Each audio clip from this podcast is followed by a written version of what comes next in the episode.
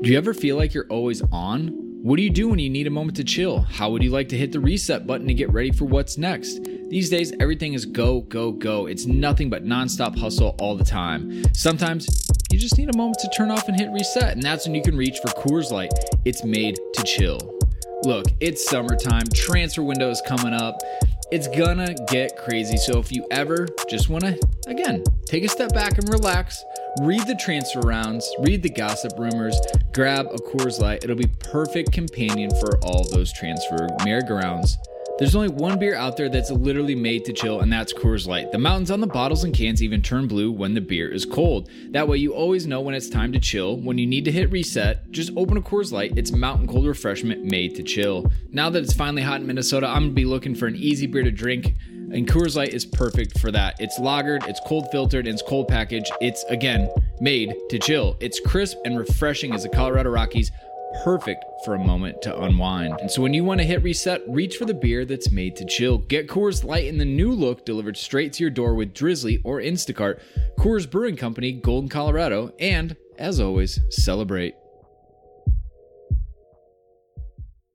This uh, Fessa This is Joe Cole. This is Ruben Loftus Cheek, and you're listening to the the London, London is is Blue Blue podcast. podcast.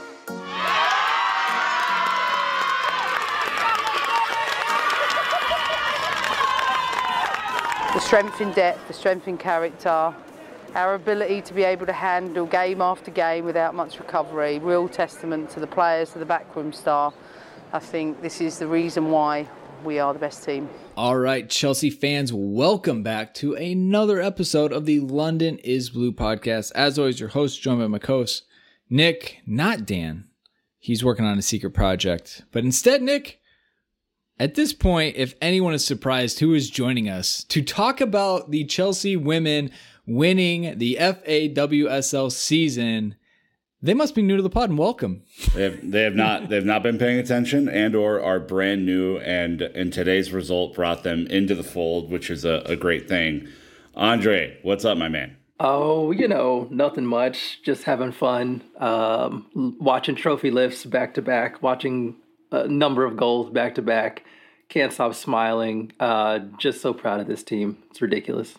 Watching beers being chugged and poured everywhere. We're gonna I- get into it. We're gonna get into that for sure. There, there's plenty to talk about in terms of the celebrations. I don't have any idea what was going on. So I have a lot of questions about one in particular.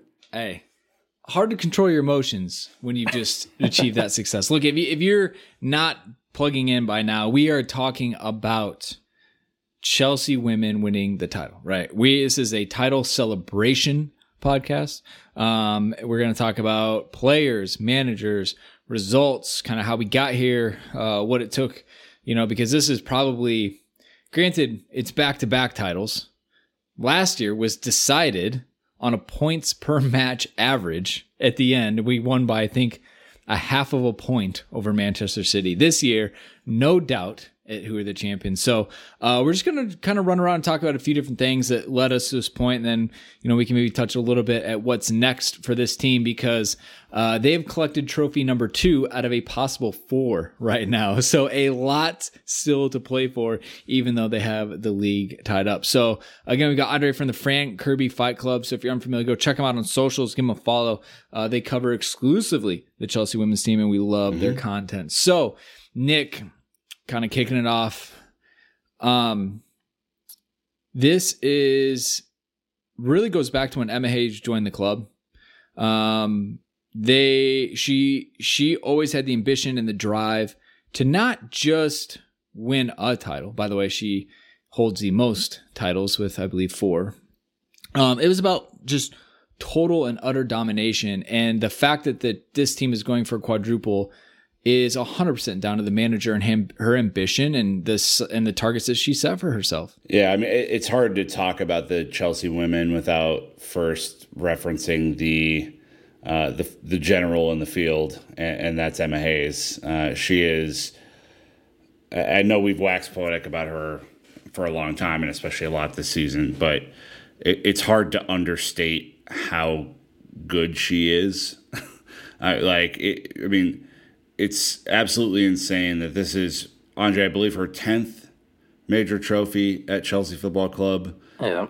And and when I when I was I, I heard nine earlier in the week and they were clearly gonna go and, and win today and get get number ten, but all I saw in my head was that that photo of John Terry when he was done at Chelsea with all the trophies in front of the the trophy cabinet at his house. And I'm just wondering is she going to have more than he does at this point? I mean, it's like it's trending in that direction, and it's it, that's why for my brain and what why we wanted to bring you in is just to help us contextualize how incredibly impressive this human being is. Yeah, I mean, the thing with Emma Hayes is that it's it's club wide. It's the whole scope mm. of the team from player recruitment to tactics to player management. You know, she she always talks about she brings in personalities, not just players. She wants to make sure the players can have the right personalities and can fit together. And I do think that and obviously I'm I love this team, so this is I'm obviously going to be biased in what I'm about to say. But it's not just as easy as getting Sam Kerr and Pernille Harder and winning, right? Like yes, any team that has those two are going to be good. And you add them to Fran Kirby, yes, they're going to be a really good team. However, if you watch the way that they play, this, this is the first season they've all played together, by the way. Like Fran Kirby just came back. She didn't play much with Sam Kerr. And this is their very first season playing together. They just got Pernille Harder in the in the off season um, between the, these two seasons, and same with Melanie Leupolz. So you look at those players and how they all came together and how fluid they play and have played. It didn't it wasn't easy. They started off kind of kind of rough and we can talk about that a little bit later, but it's just that when Emma Hayes now gets to the end of this journey and she's talking about you know the mentality in the team you know wanting you know all the, the entire team being on the same page everybody wanting to win so bad that she doesn't have to worry about that she just has to go out there and really do her job. And that's because she laid the foundation on the front end and made sure that who she put in, who she brought in, they all bought into what she was trying to do. And regardless of whether they had to sit on the bench a couple times for some big games or they were key parts to certain game plans, the whole team was fine with it because they, they knew that if they were, they would achieve these goals. I mean, she's she's had to manage some of the best players in the world. Those some of those best players in the world come with egos, right? They come with their own uh, swag. They come with their own self belief, and you know, unless you're Steve Kerr with the Warriors, uh, that's uh, that's hard to do as a as a manager uh, or a coach. It's hard to manage a bunch of really talented people, and it's why a lot of times super teams, you know, those who have a, a collection of individuals from the outside don't don't typically uh, vie for a quadruple. Um, it's it's hard uh, to to do that, and I think Emma Hayes, in addition to being absurdly authentic, uh, to being incredibly smart, to having foresight uh, well beyond her years and as to how to coach a women's team versus how most uh, most teams uh, use this as an extension of their men's team. She has also figured out how to pair some of the most intense personalities in the sport together to make the perfect combination. And I think as a manager, there's probably no greater feeling of success than to see an Erin Cuthbert find success amongst all of these other world class players, or to find you know to see a Fleming start to have success at the beginning of her career, or you know on and on and on. Because it's again, you watch Sam Kerr do her thing. It's like I you know how much coaching is going into Sam Kerr being Sam Kerr. I don't know, but the rest of it has to work, you know, and, and I think that's the credit that, that she deserves. So, kind of, you know, zooming back a little bit because you know she's she's the the captain of the ship right mm-hmm. and again i i want to talk about how much development and advancement um, that she has pushed chelsea to do and credit to chelsea they've invested in her and supported her the things that chelsea women are doing i mean you got to remember guys manchester united just got a team Liverpool has been relegated. they don't care about their teams. Realistically, and I'm going to say this with the utmost confidence the Manchester City and the Chelsea owners really are the only ones that care on the top at the top of the Premier League. With the men and the women winning trophies, investing in those teams. Arsenal used to be very good. They've dropped off. Like you said, Tottenham barely have a team. Liverpool have let their team completely go. Manchester City and Chelsea on all fronts are the ones driving forward and pushing investment and um, you know uh, innovation into these teams. And I think that's really important to to touch on. As a Chelsea fan, you can be so proud um, to know that Roman is putting a ton of money. Uh, he just he just had that article recently and, and, put the shots across the bows of those other owners for not doing more in the women's in the women's game, and they found their person in Emma Hayes to to do that, and it's been phenomenal what what they've been able to do. So, um, in case you aren't really familiar, and we're we're bringing it in, uh, this is a 12 team league. All right, so uh, Chelsea won by the thinnest of margins, Andre. So 22 matches played, 57 points. We had 18 wins, three draws, one loss. Lost once all season to Brighton. and everyone was shocked by it. And we kept winning after that. Uh, Manchester City, 17 wins, four draws, one loss. The difference in winning the league or not came down to a single draw I thought last season was tight on the points per game analysis. Again, Chelsea and Manchester City just neck and neck throughout the entire season. Yeah, Manchester City. But I mean, it, it got to the point where it's actually kind of funny. I was thinking about this earlier. Is in the build up to this match, you know, and, and the final day of the league, which is always a fun thing, especially when, you know, at the bottom and the top, you know, there were a lot of permutations that could have happened. And obviously for us at Chelsea, we were making sure that we needed to to win this title to make sure that like we didn't waste the season that we've had and trip up. And actually, I really want to kind of frame this because I think Emma Hayes said it in her post game um, when they, she was chatting with BT Sport. Credit to the players because they got through a very difficult and tough second leg against uh, Bayern Munich. They turned that around and that game i mean the final score was 4-1 but it was not a 4-1 match. That match was tough. That match was difficult. It ebbed and flowed and fran kirby scores the uh, into an empty net in stoppage time to make it 4-1 that, that match was ridiculous and exhausting that was on a sunday on wednesday they had to go and play tottenham tottenham is not a great team but it's a london derby and Tottenham loves messing up some of the big clubs, and they can because Chelsea had to win. Tottenham could play for a draw, a nil-nil draw, and that wouldn't be good enough for Chelsea with Manchester City rolling. And then from Wednesday, you have until Sunday. I mean, you really have to turn it around. And yes, Chelsea beat Reading before. They beat them 5 0 again, uh, which they did early in, in this year, I believe in January, the first match of 2021 uh, that they had. But you just think about how exhausted the players emotionally must be and physically must be. But they put all that aside, and this was built up as like title deciding day. What happens on the end? Manchester City are the ones that end up struggling in their match. They only get one goal when they needed to make up a goal difference if if we were going to end up being tied on points and we roll 5-0. That to me is the margin between Chelsea and Manchester City. On the table is 2 points in reality and in my mind, it's that. Manchester City couldn't do that, and they didn't have a semifinal to play. Whereas we did, we won it, and we came down and still put in the performances that we did. Unreal.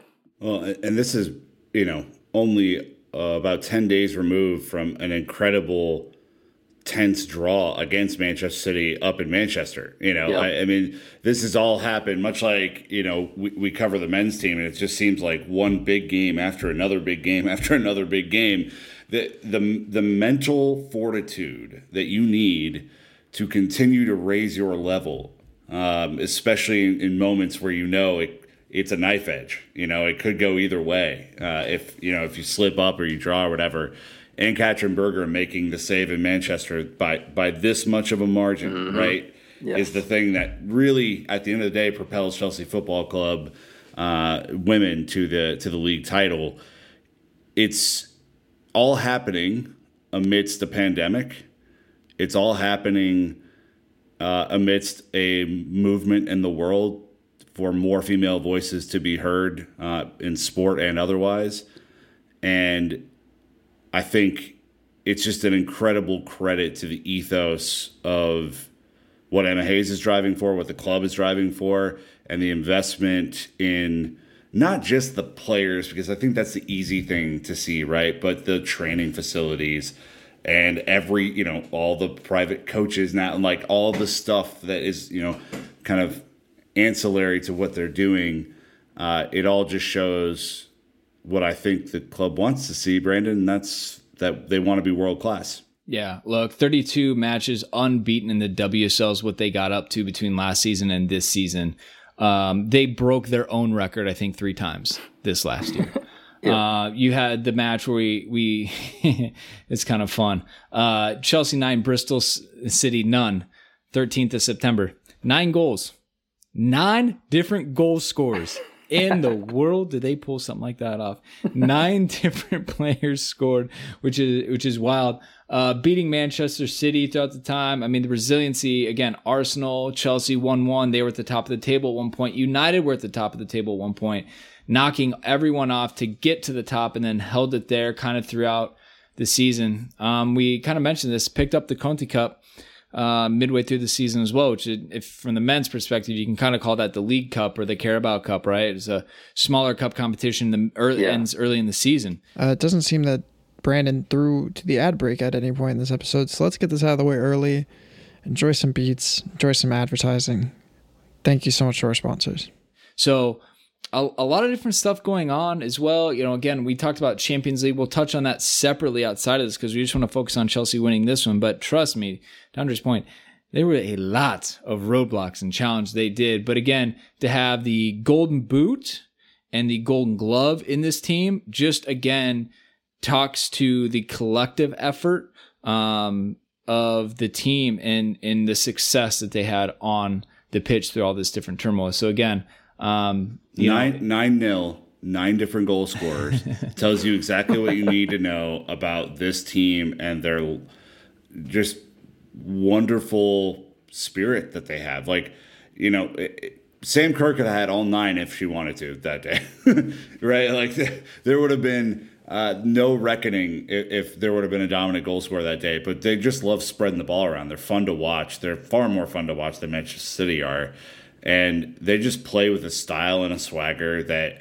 you know I think we've said all year that we wish the men would have played with, especially in the final third. I mean, there is a cutting edge, there's a ruthlessness that is just uh, unparalleled uh, as as they kind of reach this league championship. So to underline that with some statistics, uh, we've scored 64 goals, which would be 3.05 per game. Uh, goals against 10, all season 10. we ship five against West Brom, which we keep talking about on the men's side. Uh, 0.48 per game, goal difference of 54 plus 54 in 22 matches. Remember, far less matches than a normal men's Premier League season. They did a plus 54 in 22 matches. Our XG was 54.4. Um, so they overshot that, which is great. And their expected goals against was 12, which they underachieved, which is great. So again, um, absolutely phenomenal from from this team. So I think Andre, if we're going to dig into the players a little bit, you talked about the new signings that we'd had. We talked about um, I'd say mid-season signings last year finally kind of started to find their their form. Um, who do you think was most impressive from a standout to your perspective and I always start you're looking at the offense or the defense. The amount of goals you scored, how fluid and it's crazy watching Kerr and Kirby to go together. But then I think there's also massive, massive shot with Ann-Katrin Berger also putting her name in that basket. So I guess from your perspective, who do you feel is really like the standout, maybe um, game changer that that really was the missing cog to this puzzle? You're gonna make me choose one. Just, Not just to the start. ultimate Just to role, start. Who, who had a bigger role maybe than we kind of expected, or ended up being much more uh, central to all the success? in terms of what we expected, I think that absolutely has to go to. I'm going to cheat and say Kirby. Um, Yeah. And and the reason I'm going to cheat and say that is because it's not with Fran Kirby because of what she went through with her illness last last season. We didn't know what she was going to look like on the pitch. We didn't know how long she was going to need to get back up to full fitness. We didn't know it's a long time to go without playing top flight mm-hmm. football. And you know, I, I think I've said it before on this podcast and our in my own podcast. She got winded walking up and downstairs at, at one point with with pericarditis. Like it, it was, it really ravaged her, and we didn't know what what to expect. And not only does she have the best season she's ever had, she has a partner like Sam Kerr who is perfect. Those two and I think this is this kind of goes back to Emma Hayes too. Like I said, it's not just bringing in Sam Kerr because Sam Kerr's really good. What Emma Hayes needed was somebody who was going to be able to keep up with the best version of Fran Kirby. Emma Hayes always believed that Fran Kirby was going to get back and playing the way that she's been that she knows she can play. She ex- exceeded her expectations for us, but I think Emma Hayes said, "Yeah, this is what she can do and this is what I envisioned." and you get Sam Kerr and you get Fran Kirby going on a break, I don't care how many defenders you have back. As we saw Bayern Munich in the semifinal, they had about four or five defenders back, and that break was so sharp and so quick between just the two of them that they scored the opening goal within 10 minutes. Like, unbelievable, unreal. So I like the combination and just the numbers, the sheer numbers of those two in terms of goals and assists. It's absurd. It's absurd want- just in the league. Do you want Do you want me to to read them? Please, please do blow the people's minds because this is insane. Yeah, I mean it's it is literally a one-two punch uh, like we've never seen before. Uh, let's start with Sam Kerr, a Golden Boot winner. It turns out, uh, twenty-one goals, seven assists. Turns out she can score in Europe. Interesting. Who okay. knew? Yeah. Uh, and then Fran Kirby, who uh, is player of the season, and you know I think number one in our hearts, sixteen goals, eleven assists. Most of those are going to each other, uh, which which makes it all the more impressive. And I mean, it's hard to separate them. I, I mean, it is. You can look at Fran Kirby, who I think showed pace and ingenuity and uh, a, just a sense for where Sam Kerr was. That you know, we weren't sure how that was going to work. We weren't sure if Fran Kirby was going to be an every other match type of player, if or what. Um, that's really intriguing. And then, look, I just both of them in the box together know where they're going to move and to have that telepathy to understand where they're going to go. And this is without last year's top scorer, Bethany England, really being a huge part of the, I mean, that's Yeah. how bonkers this is. It, it's just, it's so much fun to watch. And if they get on a break, my confidence level in that ball going in the back of the net is 100%. I, I, I mean, they missed a couple this year. They went back down and scored it the next time. I mean, it, it was, it's, it is like watching fast break basketball at times. Like, like, and, and some defenders just made business decisions to to to not to not get posterized. You know, I mean, it's it's just it's a wonderful thing to watch, and you have to start with those two. And it's also for me the variety of goals that they score. Yeah, there's some where you know you have your your consistent where Fran Kirby gets to the byline and she cuts back and Sam Kerr flashes across goal and gets that. But there were cutbacks. There are there are you know Kirby sometimes is on the left or the right. Sam Kerr sometimes central or wide left or even wide right. Like there's so much off the ball movement for each other, and they still know where each other's gonna go. And it's just so wild. I'm trying to remember the team that they scored this goal against, but Fran Kirby basically had a no look assist for Sam Kerr one time. Like when you mentioned telepathy, it's not exaggeration. Those two know what the other's going to be doing. And the main reason is because their football IQ is so high. Like they know that if they put the ball in into space, the other one's going to run there. And that's basically how that no look assist happened because she had no idea that Sam Kerr was going to cut across her defender and get into that space. But that was the space that opened up. That was the space available to her. That's where the ball went. Goal. So it's just like, and honestly, how do you defend that? We saw in the stats you just read, you can't. It's it's big goals and big moments too, Brandon. I mean, the Chelsea have not had a always comfortable type of, of game this season. I mean, you think about the Wolfsburg uh, two legs in, in the quarterfinals. You think about Bayern Munich in the semifinals. You think about the game we played against Manchester City. You think about some of the major goals that Sam Kerr stepped up with, or that Fran Kirby stepped up with, and it it just this is this is not uh, th- these are not flat track bullies, right? These are big game players. They just need to know who they're playing against. Yeah, it, look, you talk about Fran Kirby having resurgence, right? So she was the top scorer back in 2017, won the league uh, with only eight matches played. Tell you how far this league and this team have come. All right. Uh, the next season, 2017 18, Fran Kirby, top scorer. She had eight goals that season. And then it was Bethany England the last two seasons, and then Sam Kerr this season. But again, the the ability to create and score from Kirby. Uh, Gabriel was asking me today, actually, who my kind of player this season was for the women. And I said Kirby because I was like, I'm a bit nostalgic. You know, when we first started watching the women's team, you know, she was the star. She was voted top female player in the entire country. And then, Andre, to your point, the the health issues and the mental issues that hit her for her to come back and not just come back, but come back so strong in the first season back is such a testament because there were so many other players that could have taken those minutes and taken those opportunities. And credit to Fran, she delivered over and uh, over and over. And that's that's kind of why I went with her as my player of the season. But again, so so many freaking options if if you allow me an American sports comparison, Andre, uh, she reminds me of of when Peyton Manning came back and and had his best season with the Broncos after his neck injury. It it was like a stat like you didn't know who like if he was going to be able to throw a football like a neck injury is a big deal right and, and so he goes in and throws like a billion touchdowns the next year and you're like oh yeah still a really good still a really good player, turns out. Um, that's kind of what she reminded me of this year. Just, you know, form is temporary, class is permanent.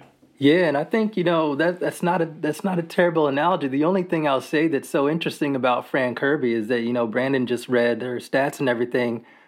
I don't know how you get better by not playing football for a year, but she got better. I don't know how she did that. I legit do not understand how she did that. I know obviously that having Sam Kerr helped. I know that obviously, you know, having a stronger team and having the motivation back uh, for football. She mentioned uh, in her post match that she found a love of the game again um, through this season, throughout this season. And it, it just really showed. Like she didn't even really have to say it, but I'm so glad that she did because you could see, you could just see it she loves playing with this team. She loves performing with this team and assisting teammates and scoring goals and being on the end of those moves. I mean, you think about like every attacking player loves to score a goal.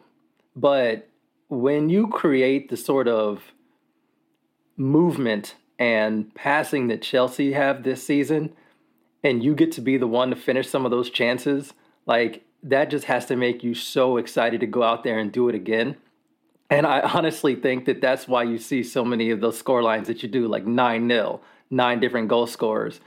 And you see, like today, another 5 0 win over Reading. Like you see that this team, once they get a taste of it, they just they go for it and they bombard you and they realize where the space is and you're never and they're never going to do the same thing to you twice not at least not back to back it may happen a couple times in a match but they know once they get you and once they figure you out it's a wrap. and any player on that pitch can step up into those spaces. And that's why like they're so difficult to defend because they they come from all over.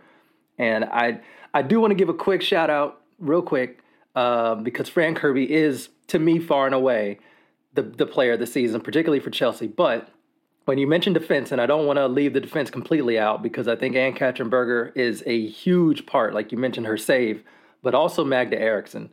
Mm. What she does for this team, she she basically strings the pitch for them. And without her, we saw how they defend. We saw how mm, shaky they are. We saw how nervy they look in the back. With her, completely different team. And I think she just affects, she's one of those defenders where we're seeing these a little bit more these days, but it takes an excellent player. And we're seeing she's one of those defenders that affects all three lines. And that's really hard to do, but she does it almost effortlessly. Like you won't notice her until she's gone, and then you're like, Magda, come back. What's what's going on? Please heal. You you need to be back. We can't not have you in the lineup because she makes the match so much easier and so much more open for everyone else. So her her passing, man. Yes. It, so many moves start from Magda Eriksson carrying the ball up, sometimes into the attacking half. If you give her the it. space, she'll just go. And then she'll she can pinpoint a pass. It'll be a, a slot pass, a slide pass straight up into the final third. She'll and, and it just completely breaks the team. I mean, she'll just break lines with her passing and completely shrink the pitch. And when you shrink the pitch and you have Harder, Kirby, Kerr running around, interchanging, and, and you're trying to to control them within a space a span of about like what 10 15 yards good luck with that So the top three minutes played Millie, Magda, Joanna, right? Three of the four defenders that were rocks, obviously. Um, Millie had the most with 1,800 minutes, 17 for Magda, and 15 and a half for, for Jonna Andersson. Um, that's consistency. Look, we've seen it on the men's side uh, with how Tuchel has settled that defense and how much plays off it. It's the exact same thing here, right? With this team. The defense is what starts everything. And if you get a red card, if you get an injury, like we saw Sophie Ingle drop back to center back, and you're like, whoop, that didn't work. All right, next. um, you just realize that uh, also how blessed they are to have such different players in there as well. Um, Millie and Magda couldn't probably be too different, like, or they couldn't be like too farther apart on like the scale of center backs, right? Millie, strong, big, enforcer, 60 yard diagonal ball. Magda reads it, movement, looks for positioning, uh, the passing, her ability in those things. And, and they're both vocal. I mean, who lifted the trophy today? Millie and Magda, right? And it's because they're the partnership. Everything comes from there. Millie used to be the captain, um, but she still is on the pitch, like verbally and things like that. So um, every great team has a settled defense, and this team does.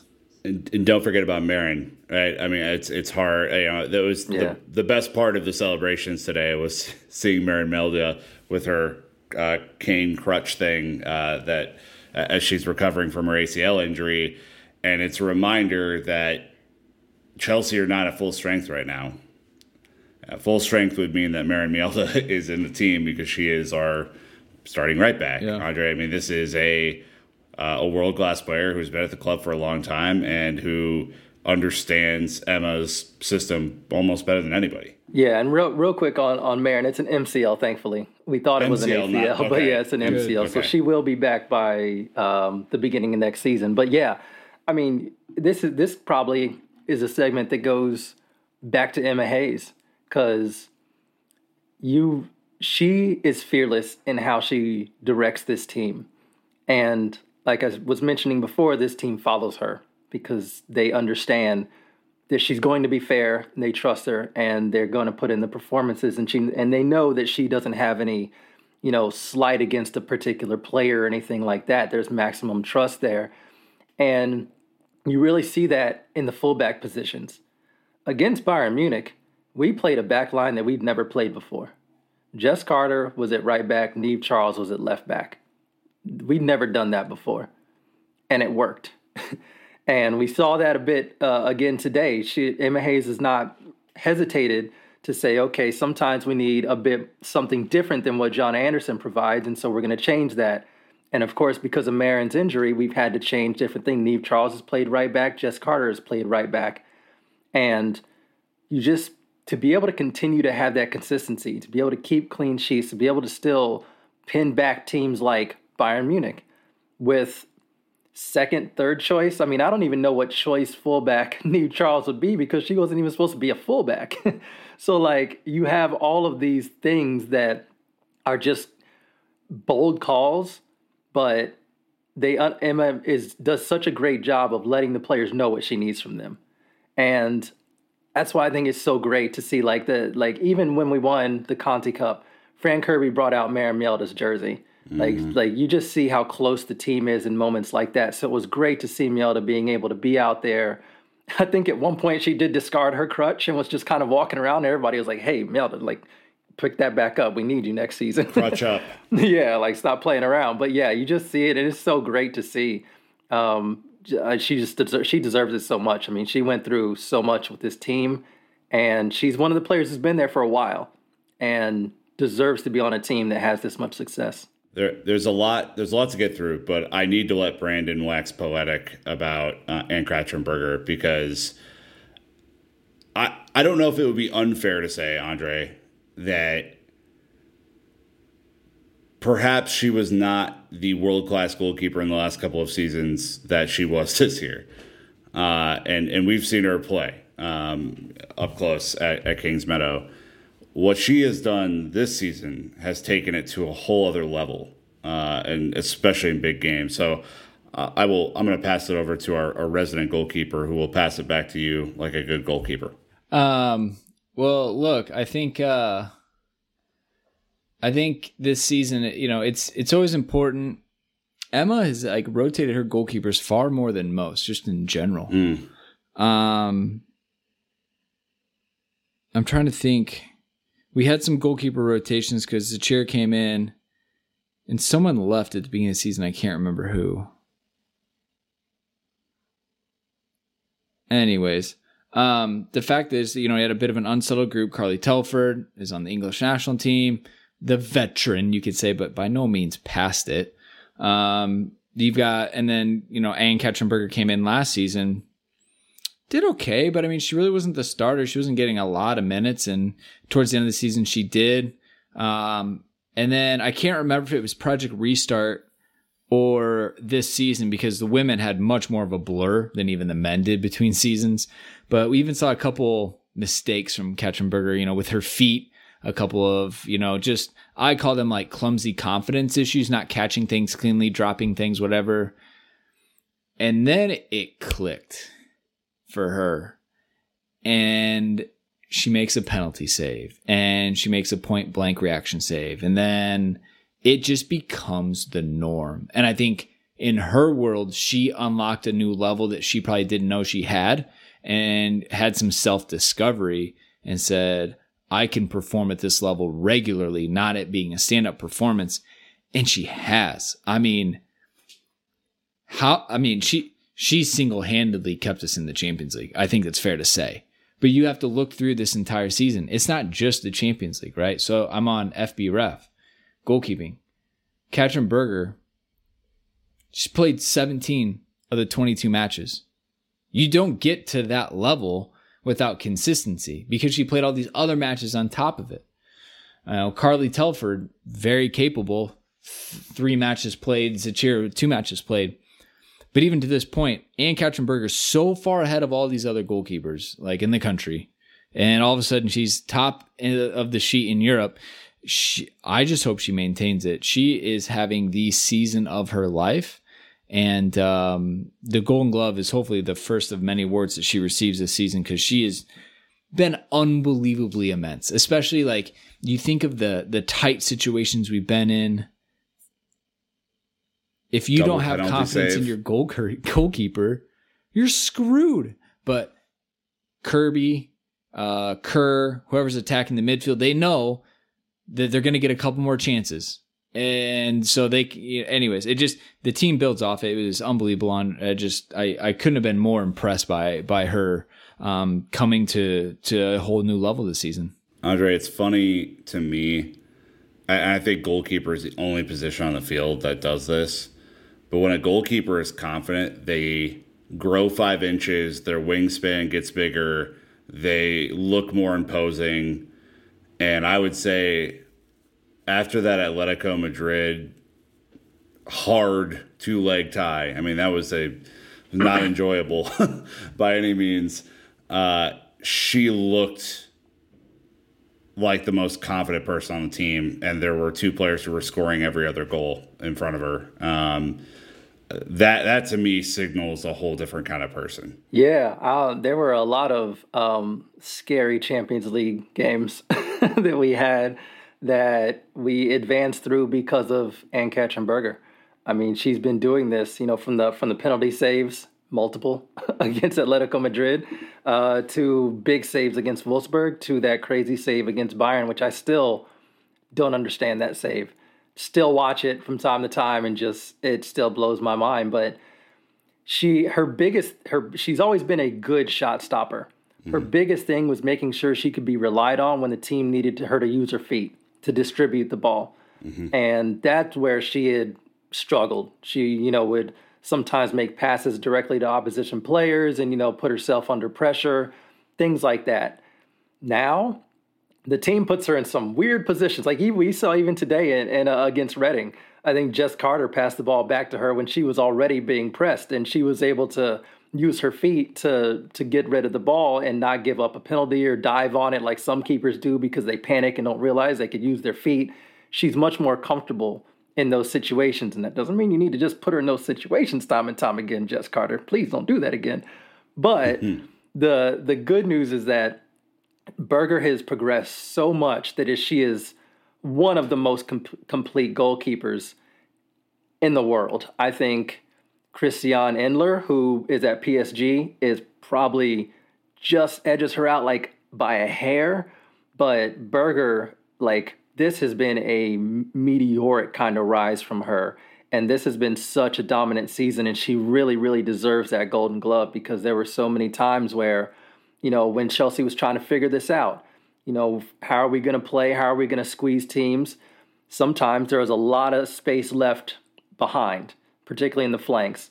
And Berger came up big to say, like, all right, I bailed you guys out. Fix whatever y'all got going on up there. But she was reliable. And when we have needed her the most, she has made the save. Like the, there are multiple games against big competition where you can look at it and you can say, if Berger doesn't make this save, it completely changes the result. And I think that's why, like, those are the margins that you look for with a goalkeeper. That's what makes a goalkeeper top two in the world versus every everything else. This team is stacked. Look, I haven't even brought up Melly Leupolz. Haven't even brought up Pernille Harder, who is voted the world's best player. Look, Pernille had a bit of a quiet season, you could say. Um, you know what's so funny about that? When we were talking about how stacked this team was, I was like, the funny, like, I think this is a good, this gives you a good illustration of how good Emma Hayes is. Because Pernille Harder got to the Champions League final as the central figure at Wolfsburg. I think it's no slight to her at all to say that she's basically the third option in attack for Chelsea, and she's all right with that. She's good with it because she understands what that means. She understands she's in a much better position with this team as the third option than she was at Wolfsburg, who was a very capable team. Like I said, got to a final, almost beat Lyon, like got close. That game was a little bit, you know, unfortunate. They had opportunities, but that's like she is that kind of player. If you put her on another team, she can get them to the Champions League final. And she's playing in this team and still excelling, still getting her goals but mm-hmm. playing a, a, very different role and is okay with it. It's yeah, amazing. I think she's a little bit more of a, a, a playmaker in this team rather than the just the yeah. the goal scorer for it. Um, but yeah, I mean, her Melly Leupolz is coming from Bayern. I don't know how to say the women's version in, in, in German, like they say, like the Frauenbrach or whatever their women's team is. But um, coming from Bayern Munich, right? You know, obviously no slouches she had a tense match, you know, playing them again. Like, oh, look, I came here to advance. I can't get knocked out by them. And um, she's been an amazing number eight this season, uh, box to box, uh, chipped in with the goals, super creative. Um, really, I mean, hit the ground running, settled, took no time to to go, Nick, and she's been become very, very integral uh, to this team.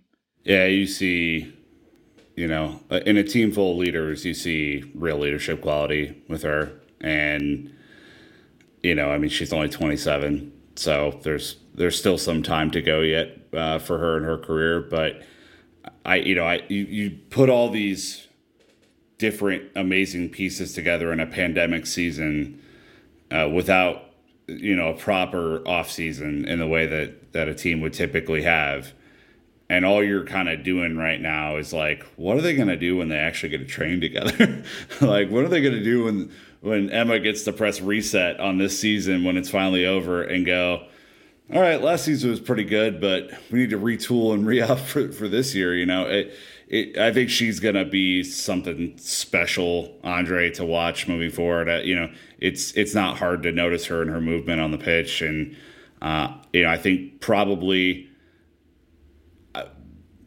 probably is like the the person who has who has a you know kind of assumed the the role for me of scoring bangers. Um, I, I think her long range shot, a couple of tasty ones in there this year. Oh yeah, absolutely. She's and that's a that's kind of another thing is she's progressed too. Like she's grown too, and mm-hmm. from even from what she used to do at Bayern, which obviously was quite good, starting there frequently. She was a, a key part of their midfield, and she comes to Chelsea and she's suddenly autom- like instantly a key part of our midfield, and it's because of how good she is at playing that role. Identifying space, always moving, very mobile, always being an option, always keeping the ball moving and then later on, you see her, you saw like during the season, you saw her get more comfortable and start taking shots, start getting into the box. Scored some awesome goals. Uh, like you mentioned, some of the long range hits, but also some like she had in this match, which when you look at all the options, it's almost unfair, right? You look at all the options for the first goal today against Reading. You look at all the options there to score that goal. And what does Chelsea run? Chelsea runs a set piece designed for the ball to, from a corner to be kicked to the top of the box for Melanie Leupolz. Not Pernille Harder, not Fran Kirby, not Sam Kerr. It was Melanie Leupolz. And she nails it perfectly and scores our opening goal. Like, that's a versatility, that's a trust. And I just think things like that are only going to continue to grow because she is such a, she already is such a great player. And you can see that Emma Hayes is saying, You're already great, but here's what you can do to be even better. And goal scoring is one of those things where you know as as Chelsea we love goal scoring midfielders. It's just kind of what we do. Um, and I think Melanie Leupolz is going to become one a fairly consistently. I would be surprised if her goal tally almost doesn't double next season.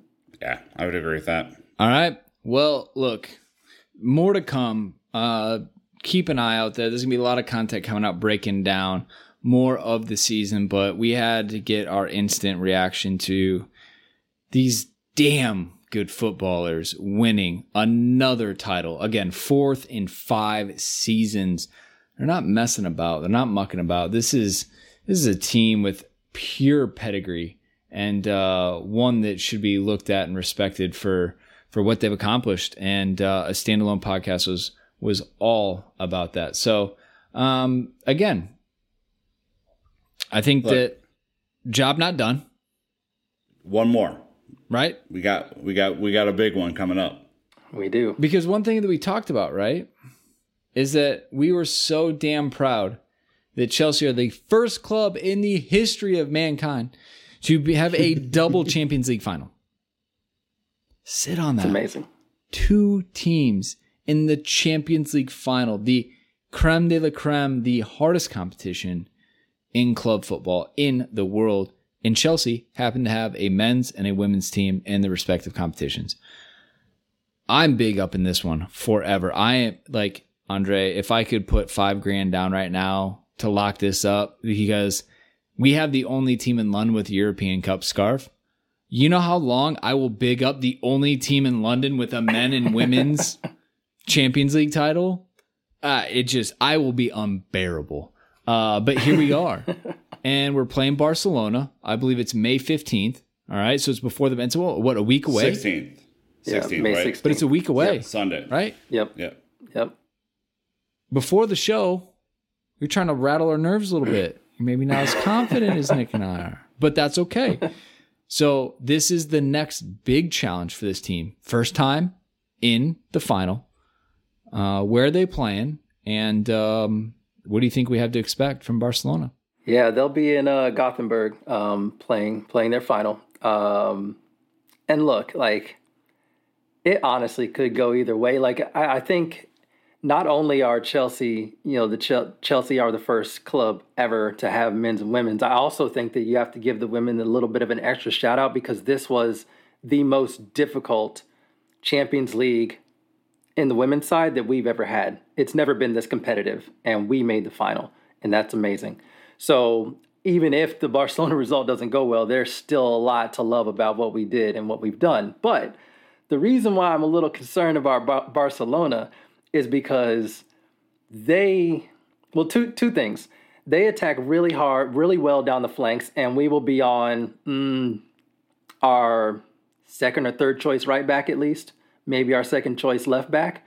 And so that's going to be a task. Asking Niamh Charles to match up against Caroline Graham Hansen is going to be rude, but we might have to do it. So that part concerns me a little bit. The other part is that we've seen in two legged ties, Emma Hayes goes out there with one game plan in the first leg. In the second leg, she completely dismantles the team. When she has the ability to game plan for a team after facing them one time, she completely destroys them. And we saw that against Atletico Madrid. We saw it against Wolfsburg. We saw it against Bayern Munich. The second legs were so much better, so much better Chelsea performances. And of course, finals only one. So this is really going to test, I think, for me, more than anything, this is really going to test Emma Hayes' tactical um, abilities. And she's excellent at it, but she is working with not her strongest defense. And that is going to be something that Barcelona are going to try to exploit. And if you just look at their goal tally in the league, in their league, not as strong as the WSL. So you can't make a one to one comparison. But they scored something like over 100 goals and only conceded like three. So, like, they are an impressive squad. That squad is no joke. They dismantled Manchester City, they got by PSG. They're a very, very, very good team. And so I am nervous. I am always nervous, but I am also with Brandon. If, and I'm not going to say it, but if, you won't be able to shut me up either. Yeah. Uh, I, I mean, does Emma do something crazy here, Andre? I mean, just understanding what you just said about the the tactical nous that's going to be required here. I mean, does she does she go full Tuchel and do three at the back and, and play with wing backs and try and just uh, release Kirby to to do their thing, or does she stick with the tried and true four four two and just make sure that the wingers are extra attentive uh, uh, to their defensive duties during the game because I mean typically finals are are not super open games. I mean both teams have you know uh, a, a, lot to lose and there's typically some caginess in the first halves at least, but yeah, I'm just trying to get your read on on if there's going to be something a little different here if she's going to spring a surprise on us. So you know, um, I would not put earlier in the season, or you know, I may not have put too much. Uh, I would, I may not have completely negated the idea of a three at the back, but we did try that once and it didn't go well. So I don't think she's going to do that. But I do expect Chelsea to play very reserved. I think that she's going to need Erin Cuthbert. Um, we're really going to need her motor, her aggression, in order to cal- calm down one of the flanks. I think we're also probably going to have to rotate to control one of the other flanks. So we're going to have to do kind of some off balance defending, I think. And it is going to be a bit of a different system, but I would be surprised if we didn't do a 4 4 2, 4 4 1 1, something like that, just to make sure we have the flanks covered, but we also have numbers in midfield. Um, so, yeah, I, I don't know if I expect something wild. I'll be extremely nervous if the lineup is something that that doesn't automatically fit into like a 4-4-2 uh, or a four two three one. But um, yeah, I'm I'm hoping I'm hoping she doesn't galaxy brain it. That that's the like I guess is Harder the one that misses out then in that scenario, or is I mean who's who's the one that gets sacrificed for the defensive solidity? I mean, probably Harder. I mean, I think you have to keep uh, Kerr and Kirby up there and if that's what you're going with i think you have to you have to bring on Harder you know look at bringing on Harder early uh, depending on how the match is going um, you know, maybe at halftime or something. So, you know, it, it is going to be an interesting match, and I do think, and, and, I think Emma Hayes knows this. I also think that she mentioned um, in in one of her interviews that she's done recently that she's going to have to be, she's going to have to make herself change things if she sees something that's not working, like even if it's mm-hmm. personnel. So I wouldn't be surprised to see Emma Hayes maybe make a first half substitution if she realizes like something she did is being really picked up on Barcelona. I think she knows there's no second leg, so she's going to do something if she needs to. You get you get one shot at it, right? So yep. so in your mind, are you doubling up? Are you doing Niamh Charles and Jess Carter on the right, and are you uh, putting Cuthbert and Jonna Andersson on the left, or what? What's your setup looking like? Yeah, to be honest, I think I think Jess Carter plays much better on the right than she does the left. She has kind of played both, and I think this is why she's played both, so Emma Hayes can see where she's more comfortable. So I think we're gonna have Jess Carter and probably Fran Kirby over there, um, tucked mm-hmm. kind of together, closer together. I think on the left we're probably gonna see Niamh Charles. I don't think she's gonna put Jonna Andersson out there. That's gonna be such a difficult assignment for her but I think that's why she's going to have Erin Cuthbert with her. um, and I think that that level of protection did work. We did see it work in a Champions League match, so it does work. Uh, it really shut down Wolfsburg, which was a huge, huge thing because they tore up our flanks. But um, Andersson just plays a bit more defensive, and she invites players to run at her uh, and tries to, you know, stop them positionally. And Caroline Graham Hansen would love that. And so I am expecting a different left back and plenty of coverage on that side. Look, a lot, a lot is going to be happening uh, before we wrap the, or you know, before we we get to this one. But I mean, so exciting, and I think it was really important to to to hopefully entice some of you that are coming to the celebration pod to uh, get you prepped for uh, a massive match. Uh, if you are looking for more information, obviously continue to listen to Andre and uh, his co his co-host his counterpart in the Fran Kirby Fight Club. Uh, our Discord, we have a very active Chelsea women's uh, channel as well. So again, you can access that through our Patreon. There's a lot of ways to get involved. The coverage of the women has never been better. I say that knowing that next season I'm going to repeat the same thing because the TV coverage will again be even better. Look, this is an amazing time in Chelsea Football Club's history as we are making it right in front of our eyes. We don't have to live in the past like so many other clubs out there saying, well, guess what we've done in the 60s and the 70s and 80s? We are living Chelsea's history right now, and this is a massive part of it. So, again, just get involved, uh, get stuck in. And, in even if you don't know any of the players, just go watch this match. It is, is super important. And it's a great way to get started. So, um, I'm just so excited. I mean, the season's only halfway done when it comes to silverware. Yet here we are on May 9th, uh, recording this uh, with Andre. So again, just you know, overall, is is Chelsea winning the title in the fashion they did, Andre? Does that meet your expectations? Are you surprised by what we've achieved so far, or is this less than what you expected? they didn't walk it enough. I'd have to be more demanding than Emma Hayes to, to say that, and I am not. Um, no, I think they exceeded my expectations. Like I said, I didn't expect uh, Fran Kirby to be this Fran Kirby. I didn't expect her to link up with with Sam Kerr so well. Um, didn't expect all these new pieces to fit together as well as they did. Once Emma Hayes got it clicking, it was a wrap. So yeah, completely exceeded my expectations for this season, and are only going to get better. What about you, Nick? Uh, yeah, I mean, exceeded expectations as they normally do. And it's not just about the silverware, which is, of course, the, the end result.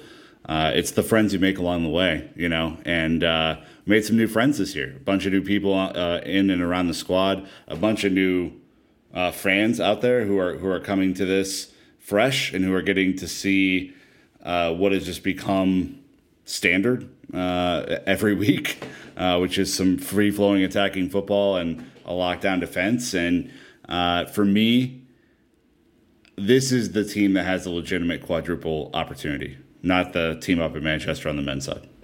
So I'm hopeful if they're able to to get the the Champions League done, I'm hopeful that they will uh, will finish it out with the FA Cup and uh, and just take care of business. Trouble on the line at a minimum so we can get to the quadruple. Anyways, Andre, thank you so much for joining us. As always, spending your time with us talking about the team that you love so much, uh, helping educate us along the way as well and keeping our perspectives in check. So uh, thank you very much, sir. Absolutely. Thanks for having me. Awesome. Well, Nick, as always, love chatting with you. Uh, appreciate Dan for putting in the work on the side projects that we're doing. Uh, I can tell you though, he has been the one tweeting all of these women's matches. So do not ask if he is anti Chelsea women, because I promise you, uh, he is not. He is fully committed to the cause.